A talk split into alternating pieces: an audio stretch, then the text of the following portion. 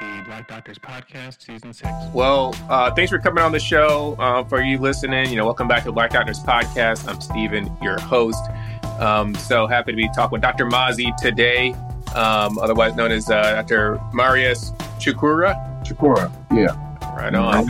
And it's been a minute. We were together at Howard University College of Medicine for a couple years before I moved on. Uh, you were just starting. Mm-hmm. And after finishing medical school, you went to Duke for residency in internal medicine, and now you're completing a cardiology fellowship in uh, Philly. So, well, thanks for thanks for joining the show, man. Well, thanks for having me, man. Uh, definitely been, you know, following along with your podcast. This is a great initiative you're doing. So happy to be a part of this. This podcast is sponsored by Picmonic. In 2011, two medical students came up with the ingenious idea to combine medical education with unforgettable characters and ridiculously memorable stories. Featuring over 35,000 high yield facts and graphics, Picmonic has helped over 600,000 students improve exam scores and perform better clinically.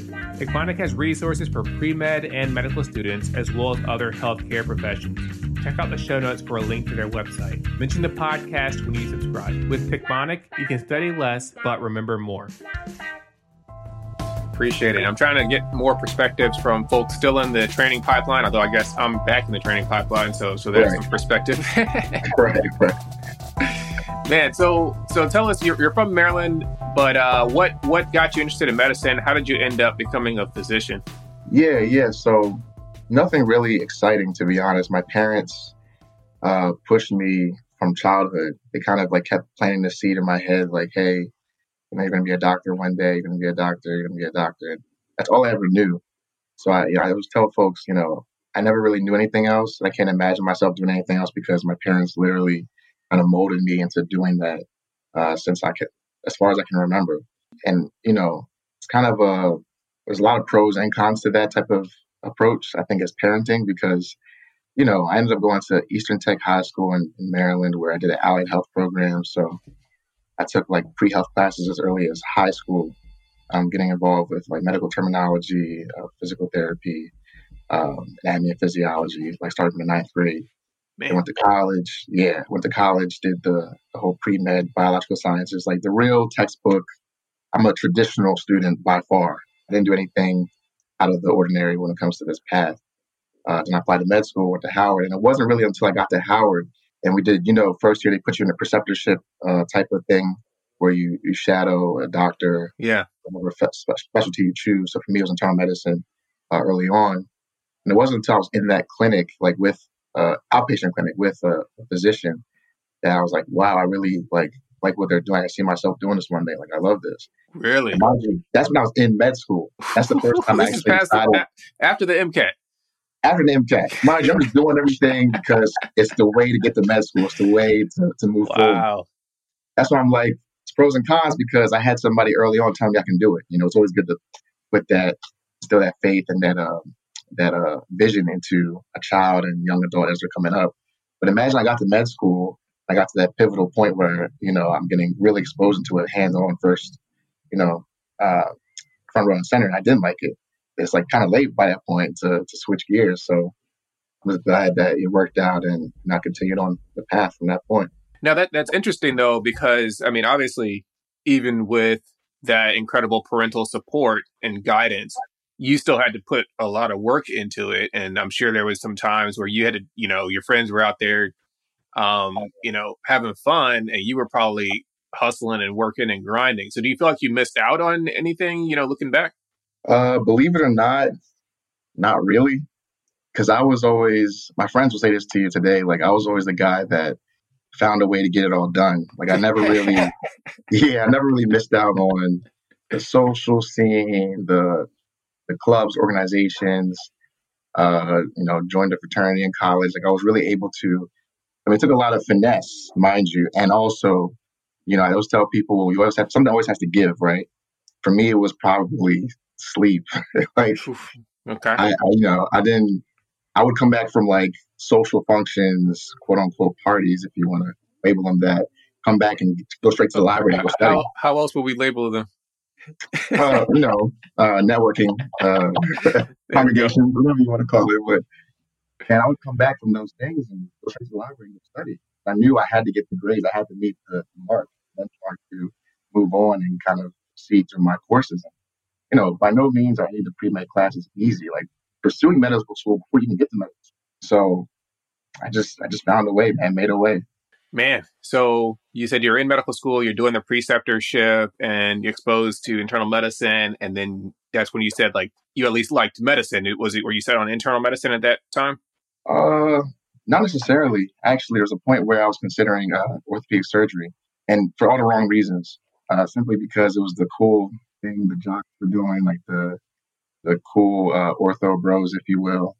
And I, I realized, you know, I knew I liked sports, and I knew I liked the idea of you know procedural field, but you know when I saw kind of like the bros, the group of people in my class or even classes above me, you probably know Brian Wanunan. Yeah, uh, I looked up to him, and he I saw he was doing ortho. I was like, let me look into this. Man, when I tell you, I got to my third year, I was in the OR. I'll never forget, I was in a case with uh, Dr. Ford. Um, it was a colorectal surgery case, like a hemicolectomy or a total colectomy. I can't remember, but I was there, like scrubbed in, retracting abdomen for like seven hours straight.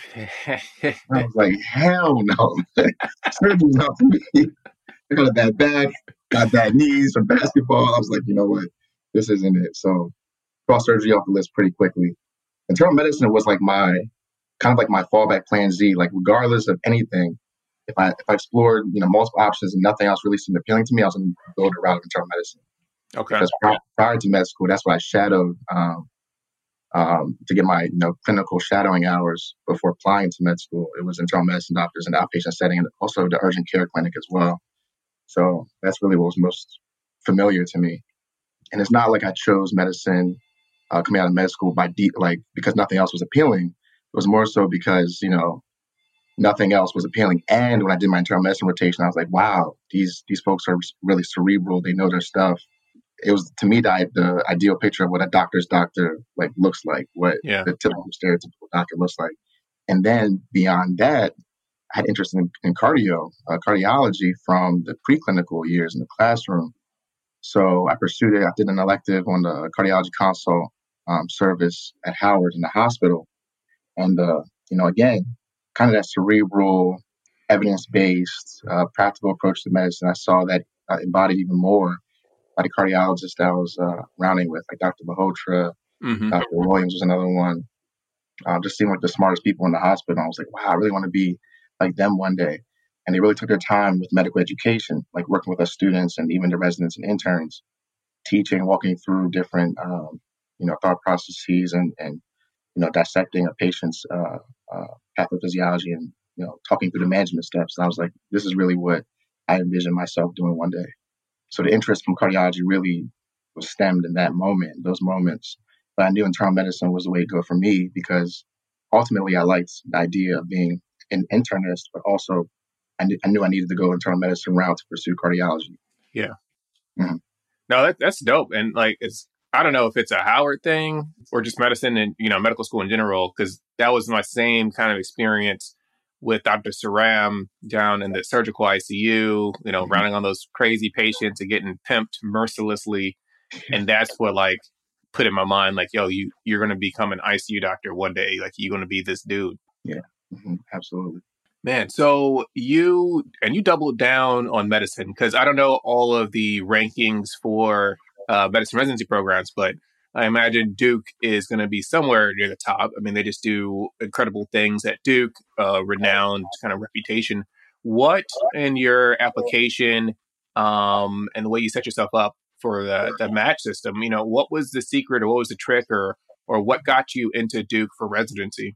Yeah, uh, it's a great question, and it's something I preach, you know, pretty often to a lot of people I mentor. The secret sauce is really in leadership, um, specifically within leadership involvement uh, through the SNMA, Student National mm. Medical Association. I mean, I really, again, I'm not, I'm not doing this to my own horn, but I interviewed at a lot of the top programs, and the same recurring questions regarding my leadership in SNMA came about. I thought it really wasn't like it's not a coincidence. Within the SNMA, I served as Region Six Director, uh, oh, sure. overseeing uh, you know the DC, Maryland, Virginia medical school chapters, and the MAPS chapters. And then before that, I was corresponding secretary for the region as well. And I think you know, that national leadership, not only the position itself, but longevity within the position allowed me to do so many different things. And, and that itself spoke to commitment to whatever it was I was involved in. Um, a lot of the residency programs that I, you know, I interviewed at Yale, Cornell, Columbia, MGH, Duke, Damn. Hopkins, you named it. And they all really talked about my involvement in SNMA. Obviously, you have to have like the standard, you know, step one score, step two score.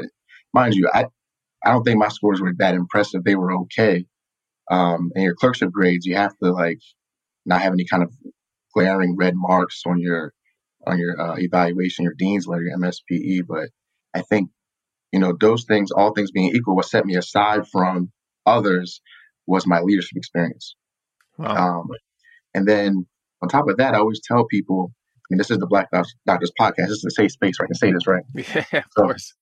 I think like if you come to the table as a black man or black woman and you are equally qualified on paper as your counterparts, counterparts being non-black anything, I think nine times out of ten, as long as you interview well, they're probably going to pick you to fill that spot because these days diversity is like the new sexy thing and you're a hot commodity as an unrepresented minority trainee that's coming to the table equally qualified.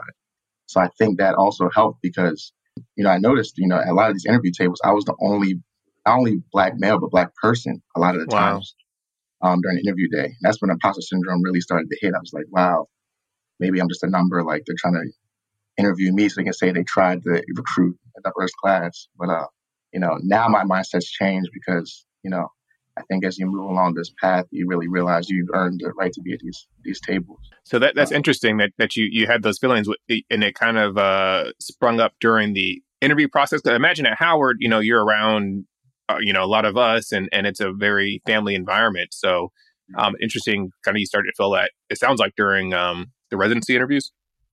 Yes, yes, that's where I, I want to say that's probably the first time in my life that I felt it.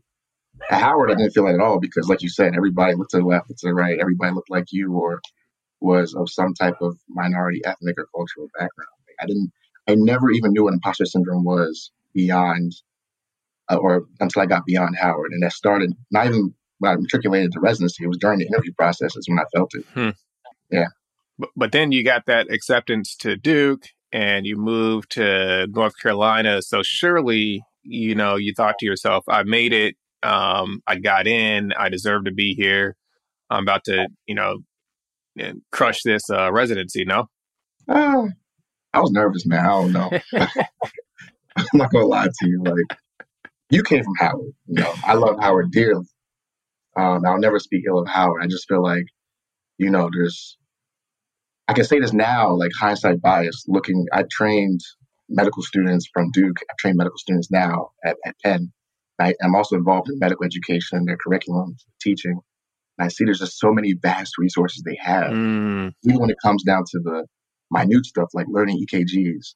Like I did not learn EKGs at Howard. I did not. And it, it's not because of anything else, but I think just lack of formal structure when it comes to teaching certain things and, and kind of going in depth with things. So coming into residency, I felt like I was behind the eight mark. Like I felt like I had to really like catch up. And that's I think that's what residency is all about. A good residency program is going to take trainees from all different levels from their respective medical institutions. And there's a learning curve that's different for everybody, but by the end of your training, you should all be at the same place. Yeah. think that's what Duke really did for me, and uh, definitely came a long way.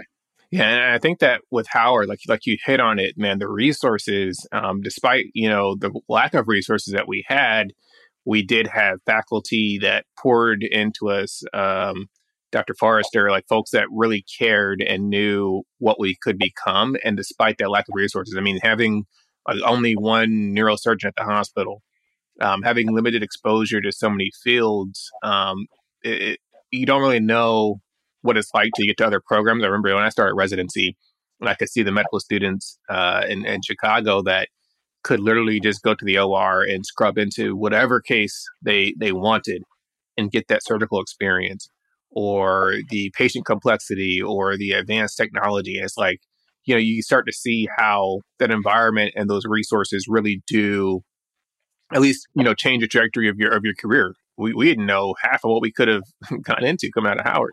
Right, right.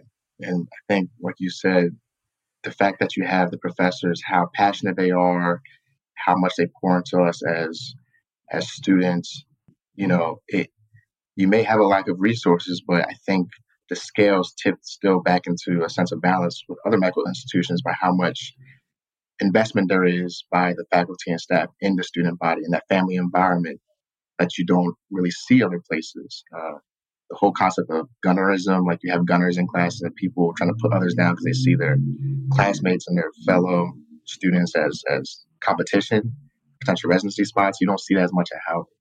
And that culture itself, I think, kind of balances to uh, the lack of like tangible resources, if you will. Yeah, yeah, it's it's uh, it, I still will always I always encourage mentees to apply to Howard to go to Howard. I still think it's one of the best medical institutions, experiences, and valuable, and it really teaches you a lot of grit and how to get out the mud. And, and the, the legacy, because man, we got some stories from Howard. The uh, too many stories. Uh, this is a family friendly show. Uh, sure. The date auctions, smokers. What else? The homecoming. Home. Because you were you went to homecoming this year, didn't you? I did. Yes, I did. Nothing's changed. Nothing. All right. Love to love to hear it. Um, and then because I know when I graduated, Diddy was our like he had an honorary doctorate, and you know that was cool and all. But I think you, was it your year that you had uh, Obama for commencement?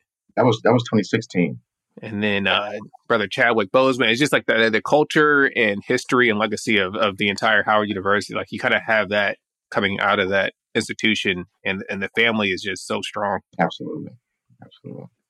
You mentioned uh, kind of you know being at the table and uh, being an underrepresented uh, minority of Black applicants, and how that does set you apart. And I wanted to like you know people talk about that all the time with affirmative action, like oh this is people that are are not qualified that are just getting these roles because they're black or because they're woman or whatever. And I just wanted to, you know, it, it key into one thing that you mentioned, and you were like, when you are, you know, equally qualified, or in a lot of cases, sometimes more qualified than people that don't look like you. Um, and that was the thought process and the necessity of affirmative action and how that does kind of help. We're trying to equal the wrongs that have been done for generations and generations and, and thankfully, you know, you can still see a little bit of that. I think the court rulings and systems are starting to change, and we don't know what's going to happen with um, affirmative action. There's a big uh, court thing that's going on soon, so we'll see how that plays out.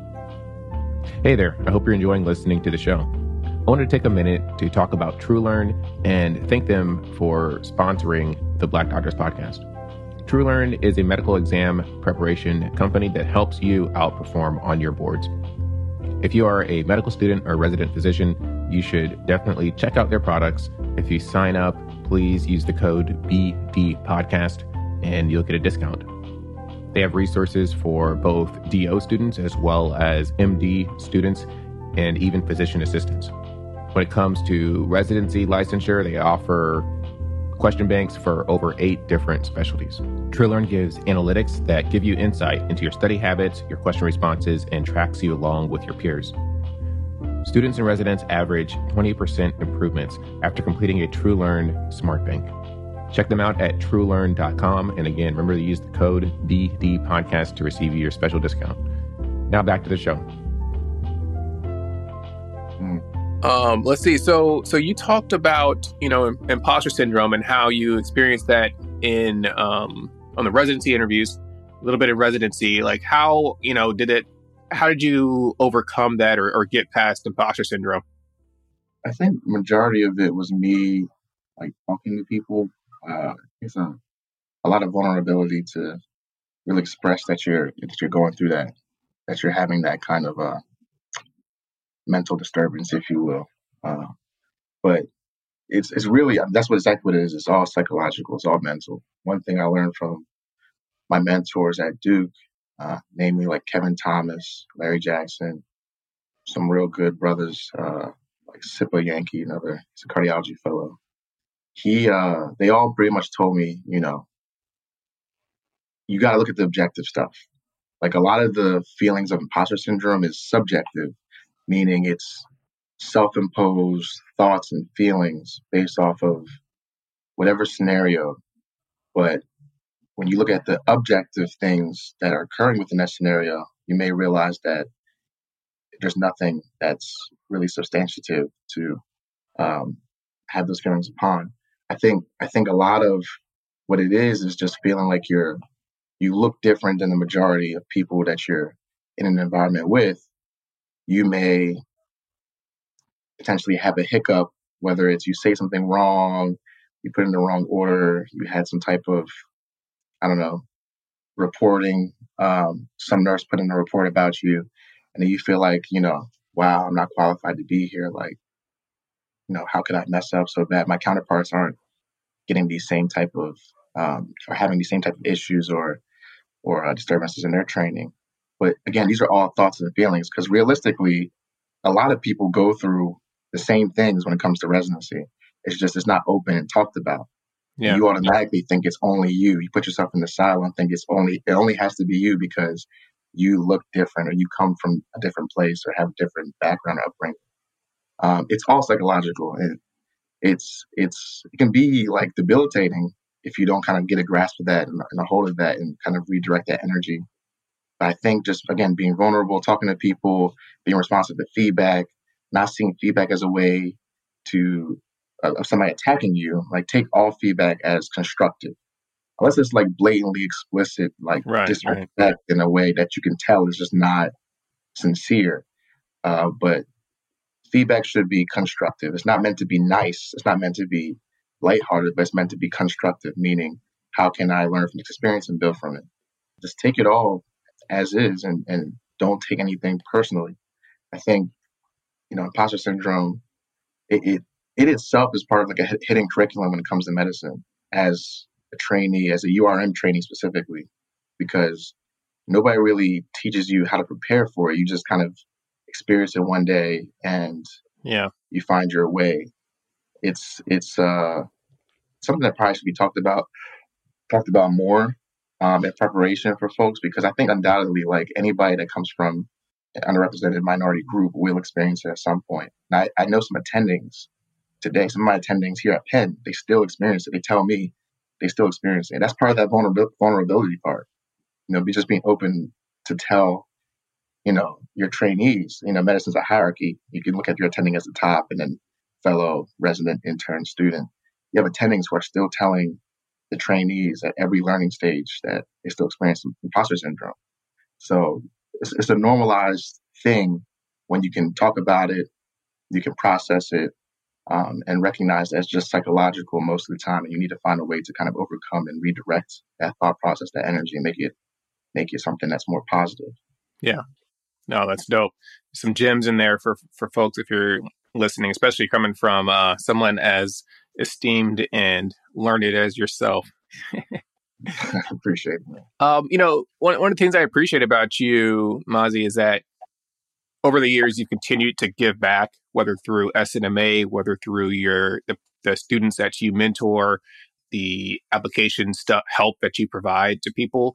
So how have you continued to make that time or, or, or what motivates you to continue to give back and, and continue this service to folks kind of coming behind you? Yeah, man. Um, one thing I'll say I appreciate about you too, because I know you do the same thing. It's not something that we do for, you know, uh, applause or some type of, you know, spotlight. I think it's more so pouring back into people that need it the most, that being specifically uh, underrepresented minority students, trainees, because at the end of the day, we know we didn't get to our positions alone without other people pointing to us and mentoring us. And then beyond that, I think the, the need for more of us is what helps us, you know, put that effort forward to to assist however we can. And that starts with getting more people into medical school, more black and brown students into medical school and then supporting them every step of the way when they're transitioning from medical school to residency, residency to fellowship, fellowship or residency to attendinghood, whatever it is. If we're ahead of the game and we've been through it before, our goal should be to make it a little bit easier for them, even if the process looks a little different. Because you know now the MCAT's a little different. Even the application itself to get to medical school and residency and whatnot is still a little is a little different than what it was when we did it. Um, but if there's any kind of guidance we can provide, I think it's beneficial for all those reasons I stated before. You know, the way I find time is really just you got to make time. Like we all have the same 24 hours in a day. It's definitely not possible to do everything you want to do every day, but I always tell people this as well. Like one of the big life skills you learn from medicine, this whole journey we all take is is the the concept of triage. Yeah. Um, you know, applying that to not just patient care and disposition within the hospital, but triaging like your life. Like you have to be able to sift through everything you have going on and figure out what's important to you and what you can make time for. What you can't make time for, um, when can you make time for it? It takes a lot of sacrifice because, um, you know, Lord, Lord knows I'm not getting paid for half the stuff I do after after hours on the clock or off the clock, I should say. Um, but I think it's meaningful stuff, and you know, I, I think somebody has to do it if we want to really see the change that we're that we're asking for. Um, yeah. Yeah, and this change that we're asking for is not necessarily to benefit us in any way. It's more so to benefit, and it's beyond even benefiting the individual that we're trying to help. It's about benefiting the people as a whole. Exactly. You, man, I'm sure you know good and well. You know, there's studies out there like objectively, outcomes are better when patients are cared for by providers that look like them, right? And the patients that need uh, the most help are minority, socially disadvantaged, uh, socially economically disadvantaged that patient population and demographic. So to help them, we got to get more people that look like them, more black and brown, more people from those types of backgrounds. And to do so, we have to start by getting them, more of them into medical school. That's where we can help, you know, really make a part and make a difference. Absolutely, hundred percent agree, and and even more than just the, you know, increasing that percentage of black physicians um, at six percent. You know, we can't possibly be everywhere that there are patients that look like us and that need us. But the other effect that we have is, you know, being in these medical pipelines, you know, increasing the diversity in each medical school class, it allows for, you know, that, that cross learning, the interdisciplinary learning from each other. And now your your co-fellows, your co-residents, your co-medical students are interacting with you and they're hearing your perspective and they can take that, you know, if they're receptive and hopefully be a little more culturally competent uh, when they engage with patients from, you know, cultures that aren't their own. Absolutely. Absolutely. Um, man, as we, we start to wrap up, we got to talk about cardiology because you're you're in fellowship now. Uh, so how is that going with fellowship? You know, everything that you dreamed it would be, you surviving? Yeah, man. Yeah. So fellowship is well, I'll start by saying it's night and day from residency. Like, hmm. I don't know if it's like this everywhere, but Penn has some type of special formula, special sauce that really makes fellowship extremely enjoyable. Um, I think we get so much immersion in every discipline, every you know granular part of cardiology. There's never one instant where you feel like you're bored or you're not being stimulated. Um, it's a very hands-on program. We get a lot. We get to do a lot. We take call, but call is actually very reasonable. This is one of the larger programs in the country. So as you can imagine, if you only, if you have only three fellows in the program versus eight, nine, or ten like we have in our classes here, wow, the volume, the amount of call you do is you know a lot different. Um, so first year I was taking call one night a week, one week in a month on average. Now I take call one night every two weeks. Ooh, yeah, so it, it, work-life balance is night and day. And I tell people as well, mentees who are you know pursuing the cardiology path, uh, prior like they're med, they're med school or they're trying to look for residencies to train at. I always tell people residency should be the hardest place you ever work in your life.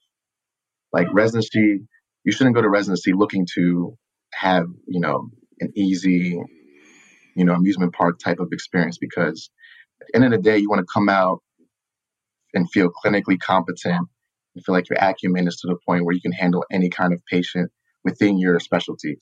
Um, yeah. You want to feel like you've seen it all. And that's why, you know, I tell people don't don't run from call, don't run from nights. Like, go to a place where you're going to work hard. Um, your call schedule and residency shouldn't even dictate what program you're looking at. That shouldn't be a factor necessarily. You should look at other things. Um, but then when you transition to beyond that, you're trying to, you know, look for a subspecialty training like cardiology I tell them that's when you can take a step back and say, okay, I don't need to be beat up and go through some crazy schedule and have call like every other night to learn cardiology. I don't need to go through that because I went through that to become a good doctor. Now I'm trying to become a good cardiologist and kind of emphasize those skills within the cardiology skills that I learned from residency. So, you know, going to fellowship, I was really, you know, focused on work life balance and finding a place that got gave good clinical good clinical rigor, but without the crazy schedule. And uh, Penn really was a combination of that. So um, it's relative. You know, at Duke I worked hard. Now, you know, at Penn it's just like I don't want to call it cake because I don't want people to think I'm not working, but it's it's very very much more manageable and there's a lot more time to enjoy life outside the hospital. Yeah, and, and to focus on learning, like like that uh, when it's less of a workload, you can really focus on learning cardiology. Correct, correct. That balance between service and education scale kind of tips more in the favor of education when you're not being worked crazily. How's uh you work with Dr. Onyewu? Oh yeah, that's my guy. That's my guy. Yeah, he's one of my attendings. Uh, he's on the general uh, consultative and, and, imaging group. So he reads echoes. He rounds in the hospital on consults. Uh, I worked with him actually. He was my attending when I was in consults as a first year fellow. Yeah, that's my, that's my guy from uh, Chicago. Chicago. I, I, uh, I, you know, I was his hair inspiration. I see he's locked up now. So yeah, yeah. I think part of that is his newborn child. He might not have time oh, for the maintenance and just letting the locks go. Awesome. Well, I know you're. I know you're in uh, good hands. Um, I know we started wrapping up. We got to talk about, um, you know, moonlighting because I think this is something that doesn't get talked about a lot. I know during, I think during residency, you had a little bit of time during fellowship, a little bit of time. Like, what are your thoughts on moonlighting? You know, for for residents that are at that spot or fellows, um, you know, how important was it for you? Did you sacrifice other stuff to moonlight? Like, what was what's your general philosophy on moonlighting? So I think moonlighting is not necessarily it's not a necessity when it comes to training, but it's a it's a luxury and an additive if you can do it. Luxury in a little in a literal sense because it allows you to buy more luxuries with the financial gain, um, but it's also an additive because you get so much out of it. It's multidimensional. It's not just about superficial. I can work these hours after work and, and make a paycheck. For me, uh, going to residency, actually, I didn't even know what moonlighting was. Going to residency, I found out about it probably towards the end of my first year from some of the upperclassmen, second uh, second year residents and third year residents. Uh, at Duke, we had to take step, we had to pass, taking step, pa- take and pass step 3 mm-hmm. and then score a certain percentile in our ITE to moonlight. Um, they couldn't do that also until you finish like your MICU and your ED rotation as a as a, a first year and second year. So I went through that, started moonlighting my second year, and I realized it was very, you know, um, lucrative in multiple senses. Again, the financial side of things, but also the clinical exposure. You get so much more hands-on time, you know, after hours, and it really helps you develop your and again your clinical acumen. It's all about reps. I think about it as reps as if you're, you know, working out in the gym, the muscle memory really clicks with certain pathophysiologies. Um, at Duke, for me, I was in the ED a lot, moonlighting. I saw a lot of CHF, pneumonia, sickle cell crises, very straightforward, algorithmic type of pathways that would come to the observation unit, but it kind of, you know, instills a framework in how to approach these patients and becomes like clockwork. I realized that actually, some of that actually stuck with me. It was embedded. And when I took my internal medicine boards, uh, for my board certification, a lot of that stuff was ingrained and it helped me for the boards. Wow. Um, and, you know, taking that now into fellowship, again, when I was applying to residency, I didn't even know what moonlighting was. Applying to fellowship, I know what moonlighting is, but I'm still not thinking about it as like a, a crucial part of my training experience. Again, a luxury, but I didn't ask one time any of the fellows or the faculty or staff, like, hey, is moonlighting an option here at this program? Um, but I came to Penn I found out moonlighting was a thing here, got my credentials ASAP, and started moonlighting October and November of my first year. And again, financial gain is definitely there. I probably, you know, made more money as a as a fellow than I've ever made in my life, first of all, but also it's been able I've been able to save a lot of money and and really start to move money in different ways and kind of prepare for different, you know, life life things I, I plan to pursue after training. Kind of yeah. gives me a head start. But again, the clinical exposure part of it now, and you know this probably you see this in the in the ICUs. I know you probably rotate through numerous ICUs, but you're probably overseeing residents uh, and interns. Yeah. More so than being the hands-on person who's first call provider for the patient care. Is that is that correct? Yeah, absolutely. Yeah. So that's that's my position now as well. I'm I'm rarely ever the first call provider. More of a consultant in multiple senses. Consultant for all service uh, teams, but also con- consultant to provide, you know, learning, education, oversee the care of patients that the residents and interns are providing patients. That being said, I'm never really putting in orders. I'm not writing notes. I sit back and just kind of talk and teach. So I really was losing that hands-on patient care aspect of of doctoring that you know I plan to have later on, um, working in, in, in practice. So moonlighting gives me the opportunity to do that after hours. I'm the first call provider. I'm taking care of patients, admitting patients to the hospital. And again, I'm getting my reps in. So I'm getting probably more hands-on experience moonlighting than I could potentially ever get from my fellowship training, if you think about it. Yeah. again, I'm seeing heart failure decompensations, AFib with RVR, STEMIs, NSTEMIs, pericarditis, tamponade, you name it. I can I see the whole breadth of cardiology, pathophysiology while moonlighting on different services. And it's really strengthening my my clinical ability and sharpening my acumen. So it's it's a win-win on both sides. I personally encourage all people to moonlight when they have the ability to. Um, obviously, you don't want to get in the, in the way of your fellowship. You have to be doing well during your day hours as you're working as a, as a fellow to be able to successfully moonlight overnight. It should not take precedence. But again, it should be a luxury and a supplement to your your educational experience and your fellowship training program. Absolutely. Speaking of, I know you got to run and get to work, but um, you know, I'm so thankful for you coming on the podcast. Been waiting to get you on it for a bit. I know Fellowship had you had you working for a little bit, um, but it's been so awesome to hear your story, um, the advice you gave on imposter syndrome, on giving back, being part of uh, SNMA and other uh, opportunities for leadership, how that impacted the trajectory of your career um, and talking about cardiology, moonlighting, all of the above. I, I know this was a, a very uh, insightful episode for me and hopefully for the listeners as well. Um, if you are not already following Dr. Mazi, uh, he's on social media. Dr. Mazi, it's uh, was it Dr. underscore Mazi on Instagram? Yes. Mm-hmm. Uh, what what else? You have a website? Any other socials? Twitter? If Twitter's still around? Yeah, I don't. I don't really use Twitter actually. I may get into it later, but I have uh, even I have even more reason to stay away from it now. no, no TikTok channel. I do have a TikTok, but it's not size yet. I'm still building that up. Uh, LinkedIn though, we can keep it professional. Have a there LinkedIn. we go. All right. Yeah. Awesome. We'll put those links in the show notes. But thank you so much for for joining us, um, and and thanks for listening to the show. We're here because representation matters. Thanks for having me, man. I really appreciate this. Keep doing what you're doing.